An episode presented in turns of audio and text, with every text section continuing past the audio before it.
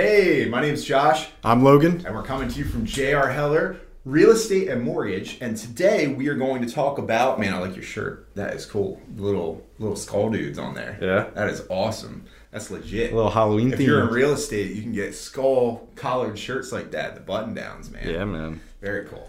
what are we talking about today, Logan? Uh, I think we're talking fix and flips, yeah? Fix and flips. Great thing to talk about. Love fix and flips.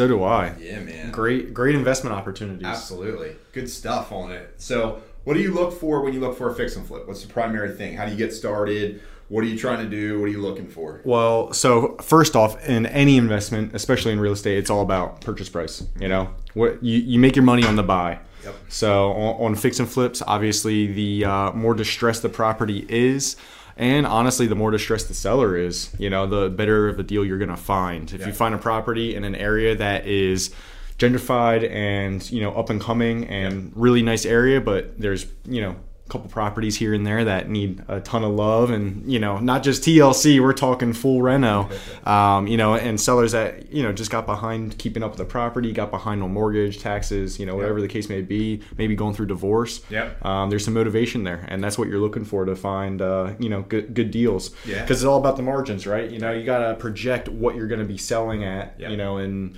three to six months, Yep. depending upon how large and how long of a project it is. Yep. And you're just just basically reverse engineering the numbers. Yep. Yeah, that's exactly right. I always say, uh, motivation wise, there's a lot of different like motivating factors, like you kind of touched on. It's not necessarily just property motivation, like meaning Correct. property condition motivation.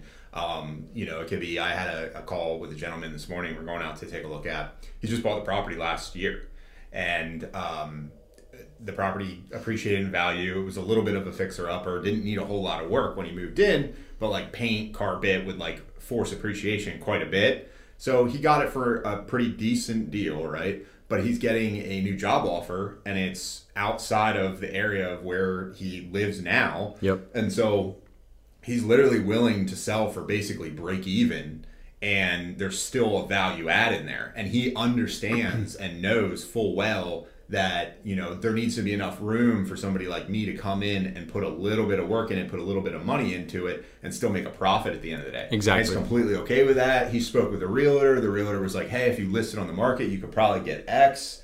But he he understood like I'd rather take time out of the equation. I don't want to have showings. I don't want to have to mess with all that. I understand I'd probably get more money for it listing it on the market, but I just want a quick, easy sale. Yep. So that's a different type of motivation, right? You don't always necessarily have to be looking at um, a deep, deep stress, distressed property if there's motivation in other areas, like Logan said, with divorce and Yeah. you know whatever, tax delinquent. It could be financial, it could be emotional, it could be job related, it could be.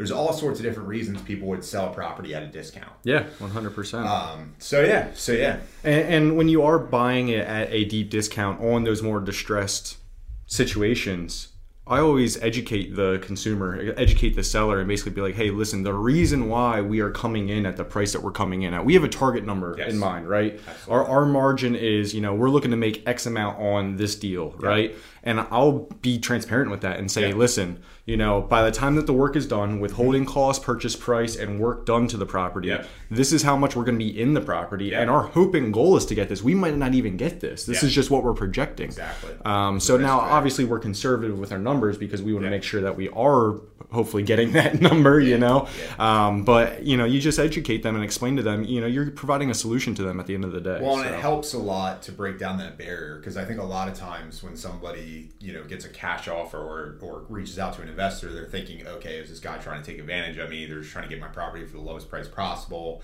and it's kind of like it becomes an adversary, right? Yeah. You're button up against where you feel like you're um, what you guys want aren't aligned.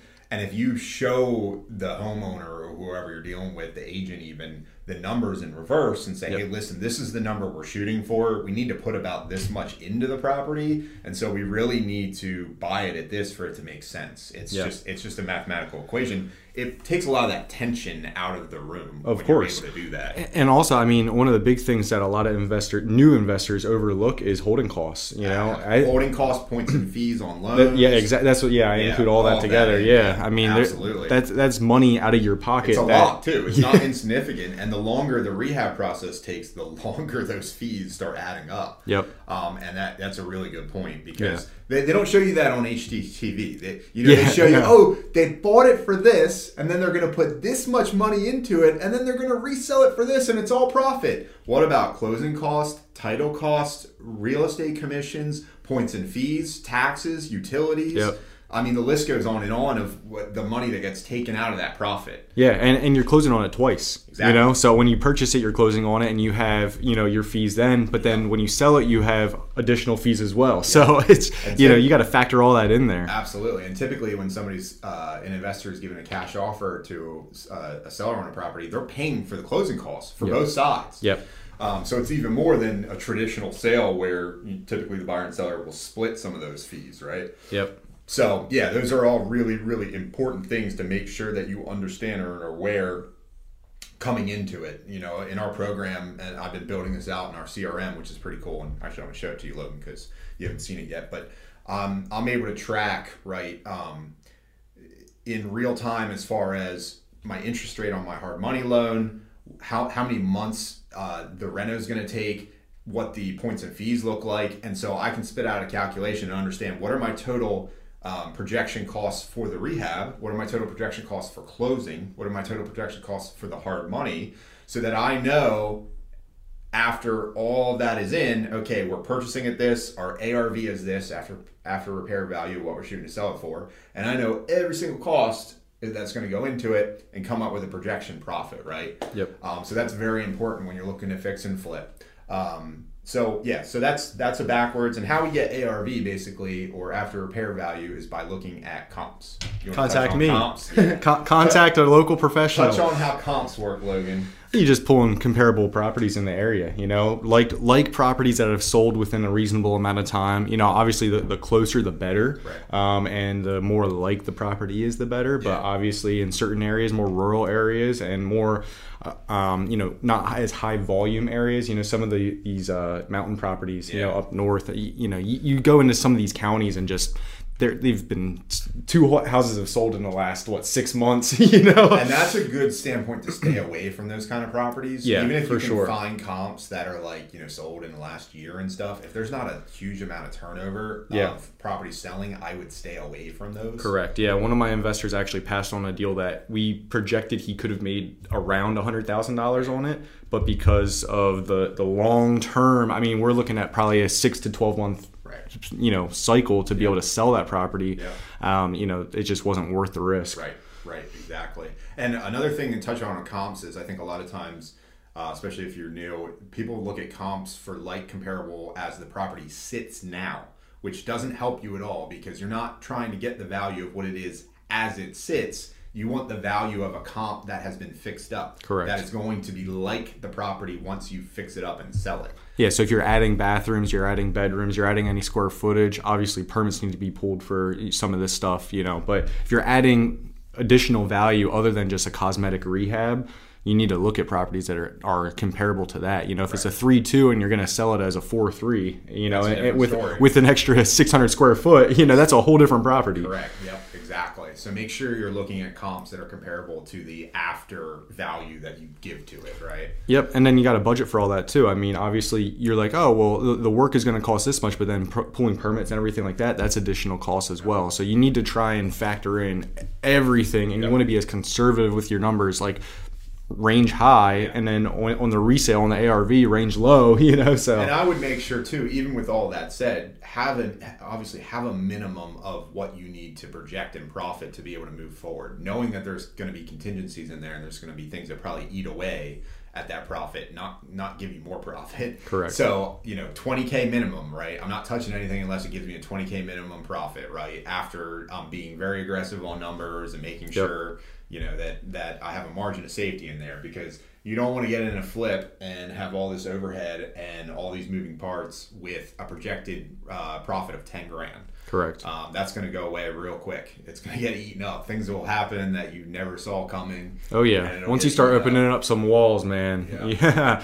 Some of the stories that I've heard. Oh, yeah, can get really bad. yeah, Um, very quickly. Yeah, and things are no longer cheap. Well, I don't know if they've ever been cheap, but they're they're even more expensive now than they've ever been. Labor, materials, all of it. So, Correct. Um, and so, how do you come up with a, a rehab budget? How do you come up with a re- rehab value? Well, at the end of the day, you need a good contractor, or you know, if you can do the work yourself, then you can budget for all that. You know, if you're doing everything yourself and you're doing smaller flips, typically, I mean, a, a jack of all trades typically isn't taking on a full house gut reno. Right. Um, you know, but but if you're a jack of all trades and you're doing some cosmetic stuff, similar to the example you gave earlier, you know, you can budget. Okay, well, this is what it's going to cost me for my materials. If I'm doing it all myself, I'm you know maybe budget in your labor hours if you're going to pay yourself on your labor or your guys i'm sure you probably have a team if you're a contractor so at the end of the day it's just whoever's doing the work you need to be able to get accurate quotes from those guys and it needs to be somebody you know and trust that is going to get the work done not only the right way but in a timely manner you know based on your schedule and your timeline